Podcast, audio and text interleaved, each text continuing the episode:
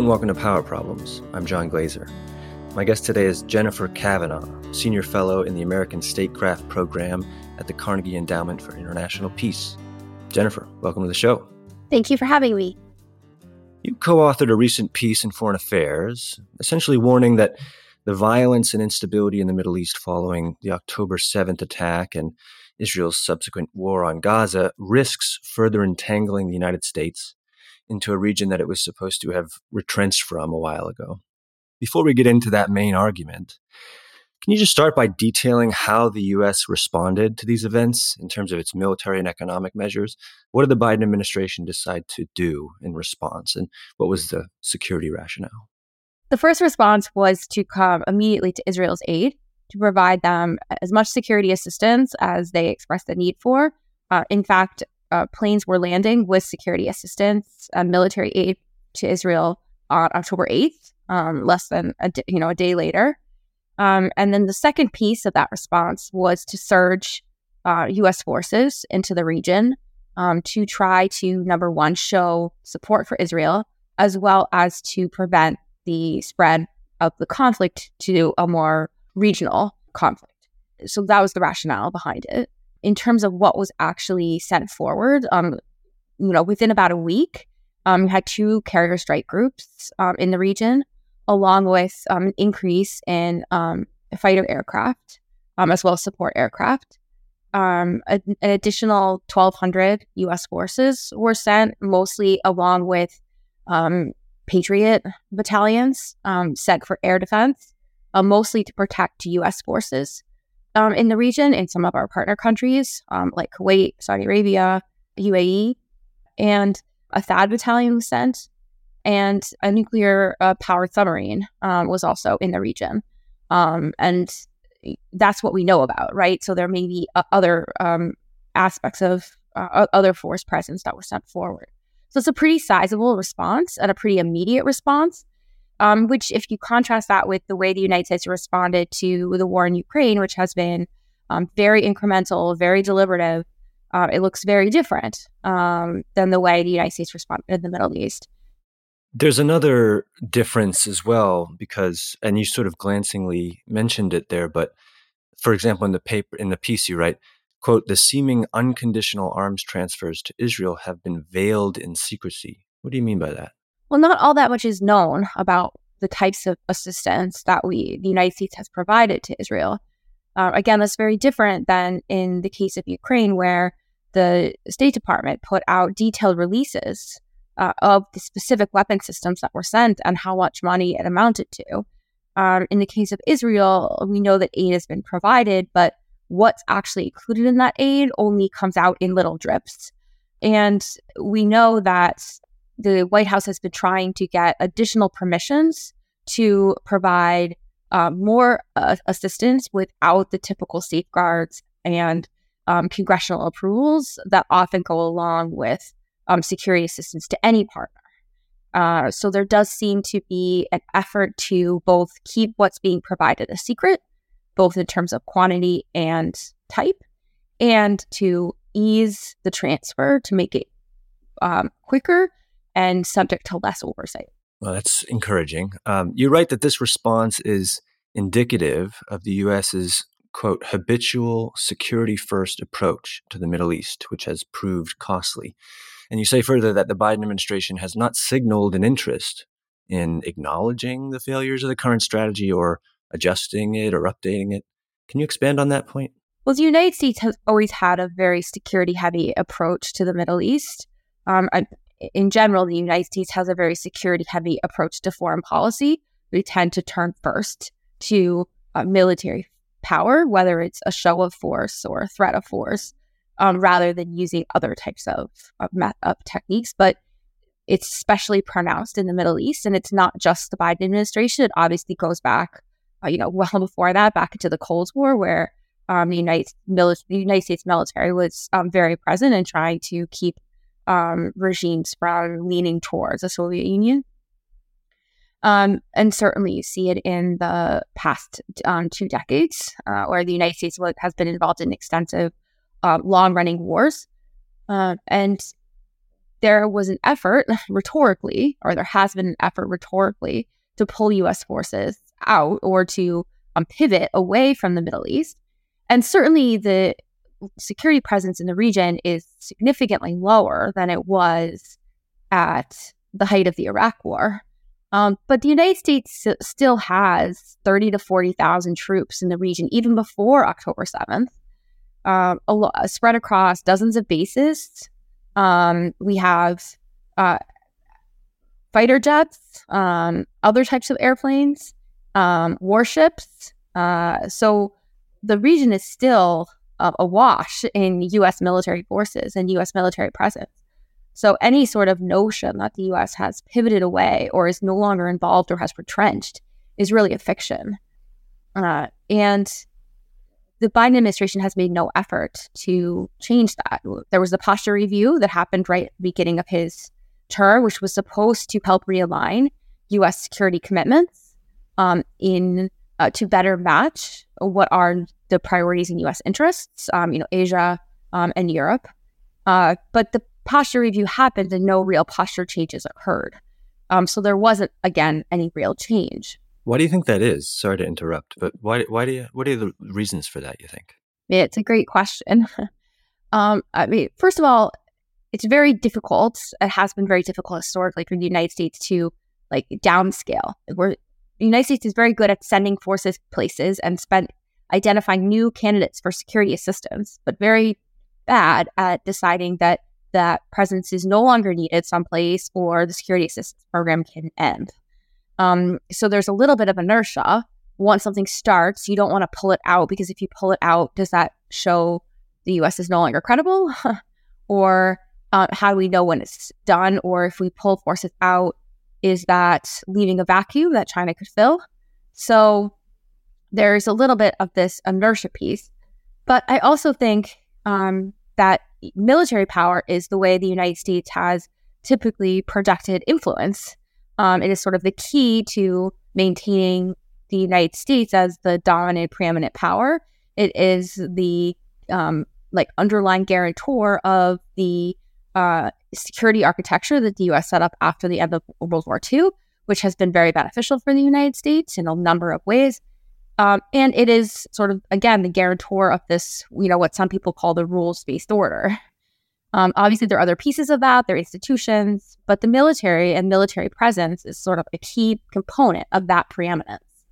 So, any pulling back of that preeminence um, for some um, policymakers is a statement that the US is no longer um, able to maintain that level of global dominance, which I think actually is an accurate reflection of the new world order that we live in, in which there are resource constraints and we do face near peer competitors and we do have to make choices and, and set priorities.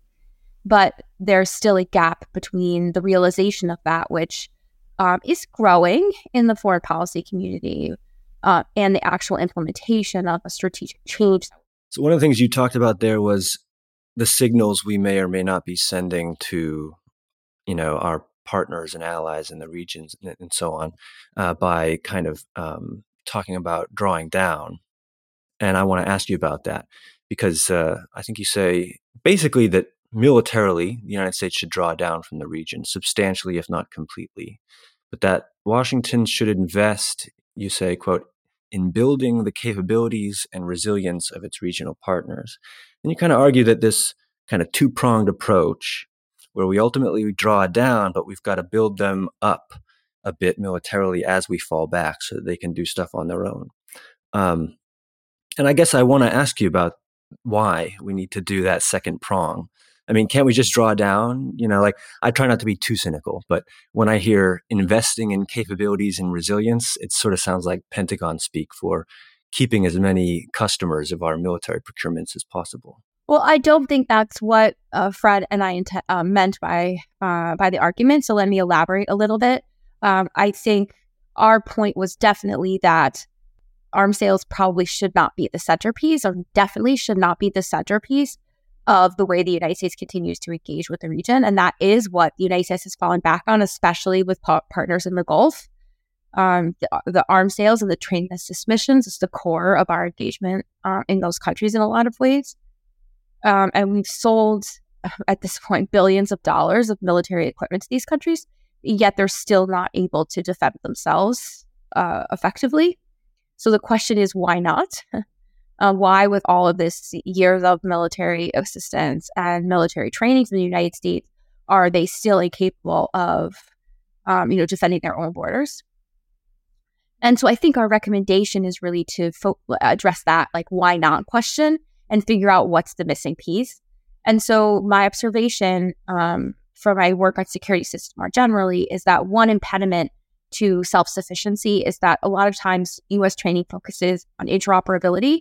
How can we get these partners and allies to plug into our operations or to support our operations? Mm. But that then isn't, that's not self sufficiency. And so I think what we and what, what we were trying to convey is this idea that we should be training them for self sufficiency and self defense, not for interoperability. Interoperability is important for some countries that we actually think we're going to fight alongside. But for these countries, the goal should be to make them self sufficient and better able to work together to deal with regional security challenges. Um, you see that a little bit now with the uh, upsurge of attacks in the Red Sea um, on on shipping from the Iranian-backed militias where the US is the one who's trying to rally a coalition to uh, deal with this threat. And yes, it's an international problem because these are international waterways.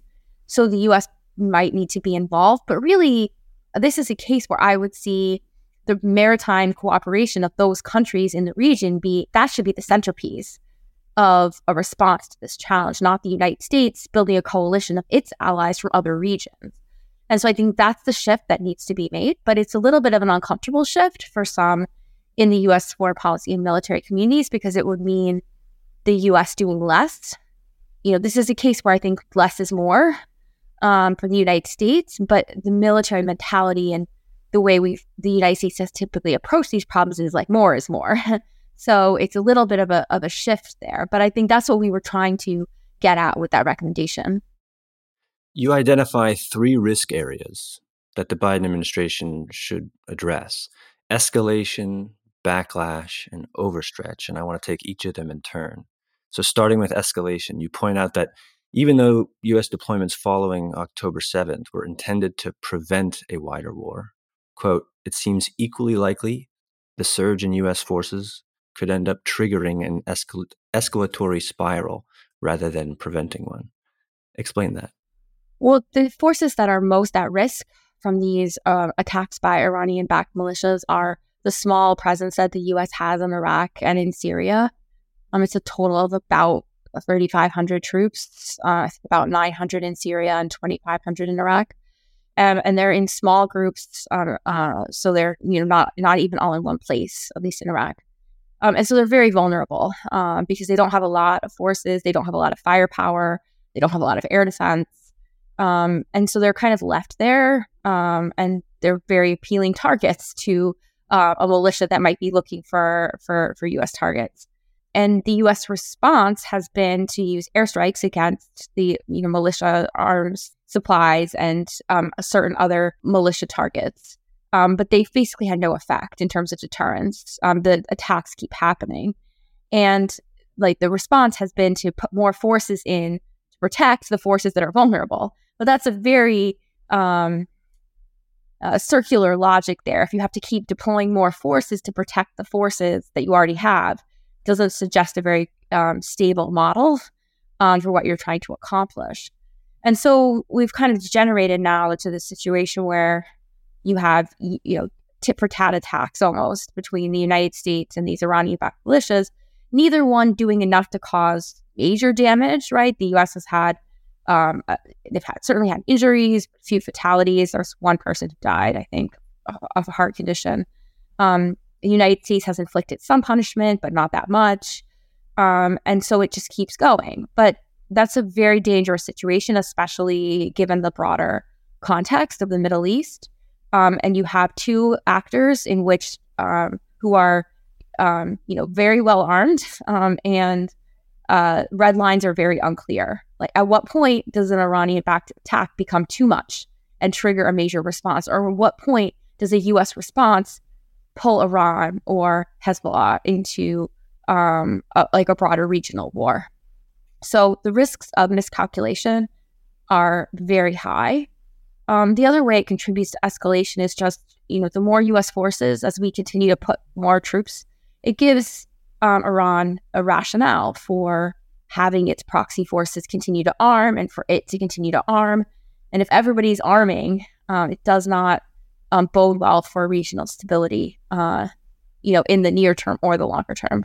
This wasn't an explicit part of your piece, as I remember, but I wonder what you think of the way in which the diplomatic posture that the United States has had towards Israel is kind of prolonging things and creating more risk. Because, for example, we vetoed a UN resolution to have a ceasefire. Presumably, a ceasefire would calm things in the region, make an Iranian attack less likely, a Hezbollah attack less likely, and so on. And the United States won't do this. It seems like there are, are plenty of things we could do to ease and mitigate the situation, and we're doing the opposite things. I think uh, I think that's true. Um, certainly, the attacks uh, w- slowed down a lot, or even stopped during the the uh, pause that they had at the end of last month. Um, so, so certainly there does seem to be some connection there. Uh, I think you know the Biden administration got itself into a tough place because it started off with this unconditional support to Israel that the United States would provide Israel whatever it needed, um, and that Israel had an absolute right to self defense. Uh, and now it sees the broader consequences of that in terms of the way it's played out in Gaza and in the way that's rippled across the region. Um, and it's hard to, but it's hard to walk that commitment back given the U.S. Israel relationship and given domestic politics. Um, in addition, I think you know the immediate rush to surge forces into the region, which I you know we we discussed a little bit, is um, very characteristic of sort of this U.S. Um, leaning heavily on military power. Um, it doesn't have a lot of other options in the Middle East, right? We didn't have most of the diplomats in the key countries weren't actually ambassadors, weren't in their posts. We still have a big economic presence, but it's been declining um, over the recent years. So we don't have a lot of other tools. Um, and so we lean on that one. But there's there's tension there between you know the goals that we had um, when the mission set out and how it's played out, which I think points to a broader point that Fred and I were hoping to make in this article, which is that the second and third order consequences of the decisions made in the early days to back Israel unconditionally, to send security assistance, to flood you know the region with arms and U.S. troops and other types of hardware, um, they weren't thought through before the move was made, and now you have to deal with those consequences. And with respect to the risk of backlash, you cite the worsening humanitarian crisis in Gaza, the waves of anti Americanism sweeping across the Arab world, and the very real divergence between Arab governments and Washington over Israel's prosecution of its campaign, um, and, and the risk that that erodes U.S. Arab security cooperation, uh, among other things. Expand on the prospect that things can kind of backlash against us in, in with, with, our posture. Yeah, so I mean, I think we've already seen this play out, uh, or we're watching it play out in real time. Um, mean, the idea is that you know by flooding the the region with um, U.S. forces and hardware and backing Israel unconditionally, the U.S. has uh, tied itself very closely to the Israeli response, intentionally or unintentionally. Uh, and as a result, people in the region uh, tie um, Israel's response to the United States and blame what they don't like about Israel's response on the United States. Uh, so the two become conflated. And so you've seen protests with uh, people uh, demanding that their governments get the US troops out. Um, and the more US troops that are there, the worse that becomes because it just becomes a visual and physical reminder that the US is in the region uh, and an easy target for blame uh, for the way things are unfolding um, uh, um, in Gaza.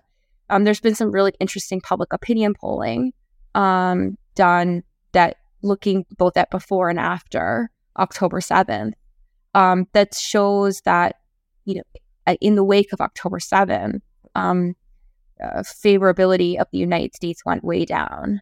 But so interestingly, did the favorability of some of our um, Arab partners. Um, and the country that got the biggest favorability boost was Iran. Um, and so, once again, I think you see a case where the US activity in the region ends up benefiting um, our adversaries in the way that it shifts the power balance. So I think you see already evidence that the US response has triggered that backlash. The question in my mind, and I don't think we have an answer yet, is how long does it last and what are the long term consequences? It could be something that peters out. It could be, and there's some indication of this from Jake Sullivan's visit um, in the region right now and some of the statements that came out um, from others in the region about continuing to discuss Arab Israeli normalization, that this is a blip and that eventually things stabilize. And even as the conflict goes on, um, you know, the U.S. and relations with these countries returns to normal. But it could be something that spirals out of control. Um, even authoritarian countries can't control these things sometimes. And then that then puts pressure on the US relationships with these countries. And it, regardless of how it plays out at sort of the diplomatic level, it creates force protection challenges for the United States, um, for their personnel in the region. They may not be able to move around as freely. They may not be able to conduct the same exercises that they were planning to. They may have to invest time and energy in um, better protecting their bases. We've already seen that with the deployments of air defense. So it sucks up resources, both time and actual physical resources. Uh, so it has real implications. And then finally, about overstretch, which is is largely about accommodating a still very ambitious strategy, but one that shifts in focus to the Asia Pacific region, something we've proved rather sluggish at achieving, as we kind of mentioned at the beginning. Uh, I think there are good reasons for the U.S. to retrench from the Middle East, regardless of um, U.S. foreign policy ambitions in other regions.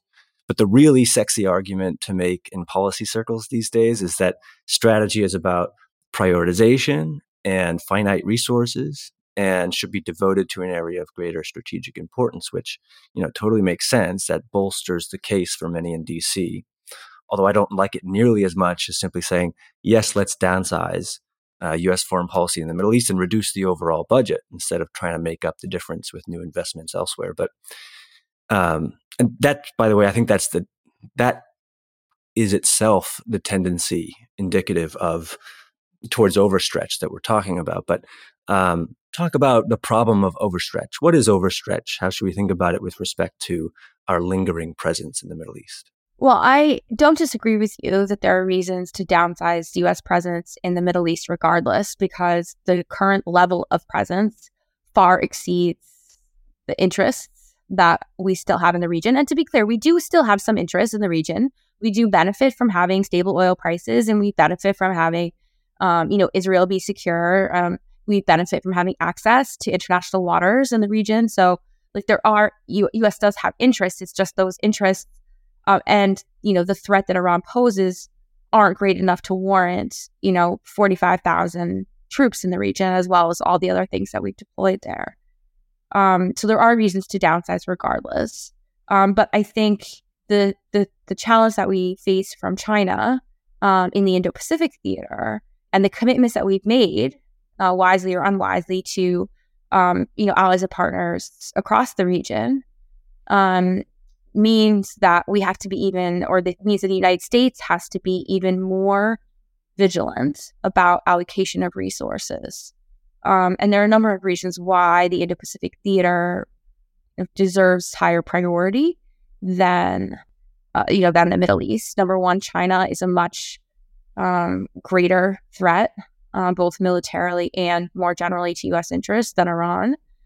Number two, the United States has a lot more interest in Asia than it does in the Middle East, economic, uh, as well as uh, uh, diplomatic and political. Um, we have a lot more allies. A lot of it, it's the centerpiece of U.S. trade.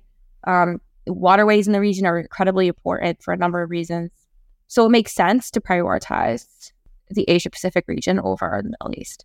By deploying so many forces forward to the Middle East, you create a number of challenges in terms of effectively resourcing that Asia Pacific mission.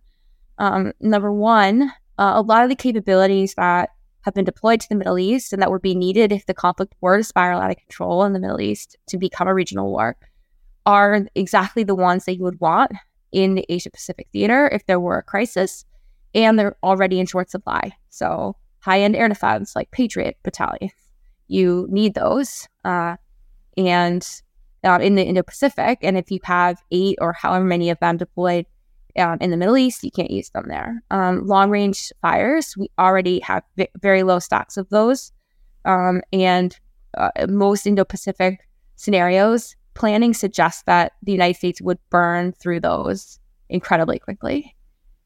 So, any long range precision fires that you would expend in the Middle East um, would then, you know, compromise the ability of the United States military to prosecute a war in Asia.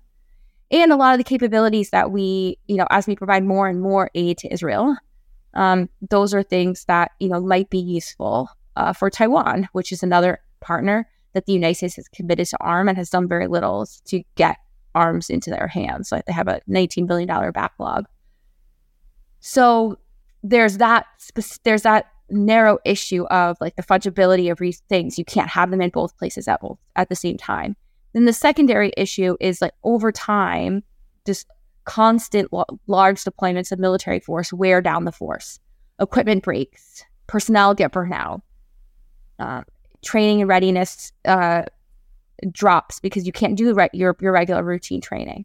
And so, in all these ways, you're degrading the force that you might have to deploy to uh, to a crisis in Asia, um, and that sort of becomes a long term risk if these forces stay deployed. And so, those two elements of overstretch, uh, you know, are wor- are worsened by the way in which the United States has responded to the crisis in the Middle East which is to lean on exactly the resources and bandwidth that you would need if there were a crisis in Asia that the United States decided to respond to. I asked you a little bit about inertia before, um, but I want to bring it up again because it's not just that we're having a hard time as a country drawing down from the Middle East. We've drawn up in, in Asia a little bit. We've invested more in there, but making this switch, it seems to me like there's a strategic argument alone that we should just draw down from the Middle East and go uh, deal with bigger problems in Asia. Um, that doesn't that's not persuasive enough to move the ship of state right to actually make those changes. So then people say well we have finite resources and here are the events and it's a changing world and we're really really going to be pressed in in asia and not so much in the middle east. That doesn't you know put a fire under anyone's butt. And then we're in a crisis situation where the, the chances that we're drawn into another quagmire or some kind of disaster in the Middle East increases, right? And we have China kind of getting stronger. And even that is not jolting enough to Washington to make a serious change that most people, I think, that really are rigorous and serious and look at this think needs to happen.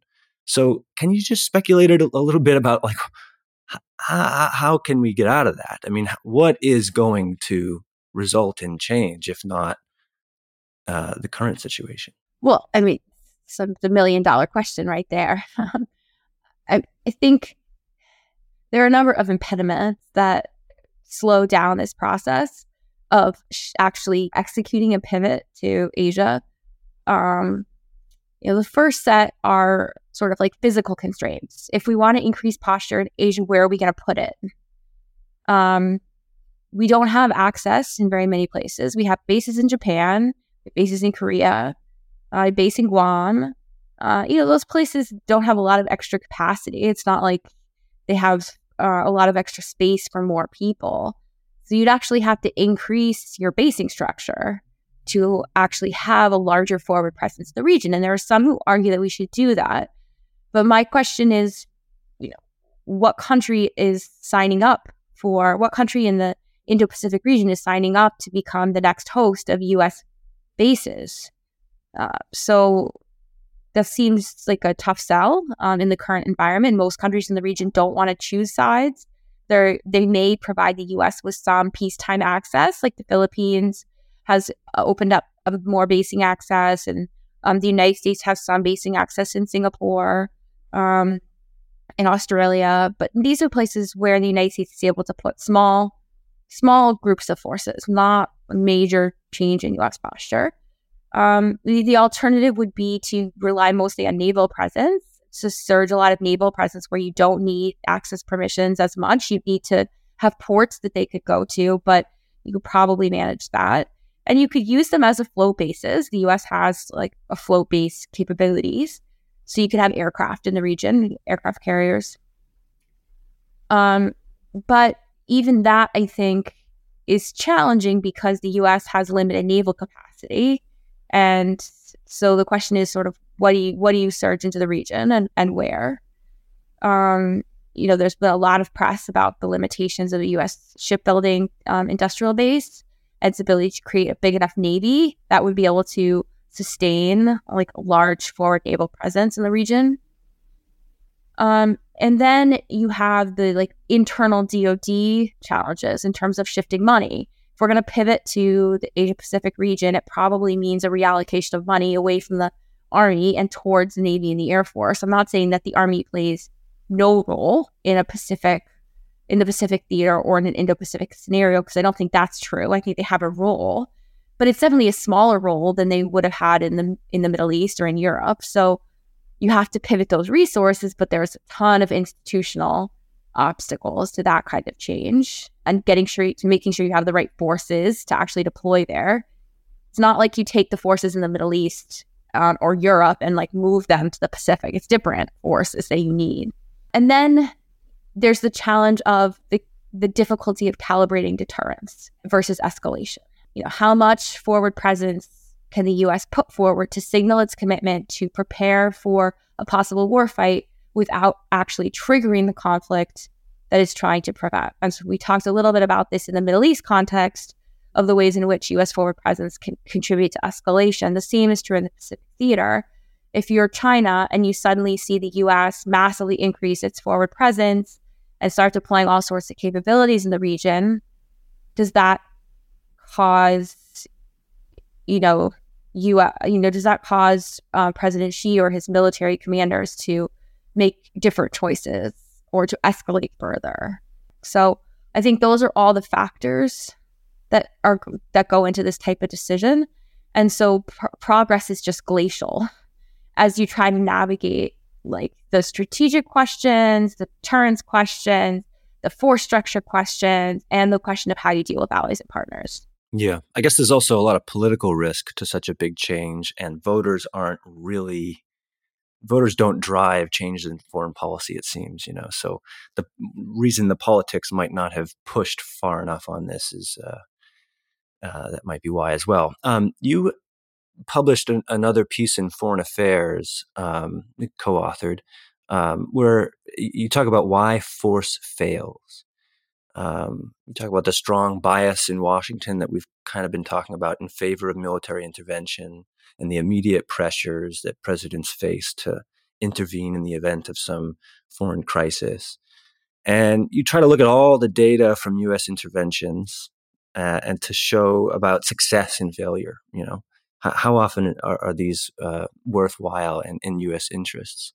And you find that often, you know, military intervention often fails, and that's a trend that seems to be increasing over time, if I read that right. And those findings seem broadly consistent with some others. I had uh, Monica Toft and Sidita Kushi on, and they've done some similar work trying to look at U.S. interventions in the aggregate. Um, anything you want to say about this work and perhaps specifically what the takeaways for policymakers are? Yeah, I think you did a good job characterizing it. I mean, we did find that US military interventions often fail to accomplish their objectives. And that in a lot of cases where the US could have intervened, uh, and we, you know, we had a specific way of identifying, um, you know, crises and other types of events that were similar to um, cases where the US did intervene, but where there was no intervention that in a lot of cases where the US chose to do nothing, things ended up working out okay in the end. Um, and the US interests were sort of no worse off. Um, so there's a question of, you know, how useful are these military interventions at all? Um, it's true that the um, lack of success or failures become more common over time.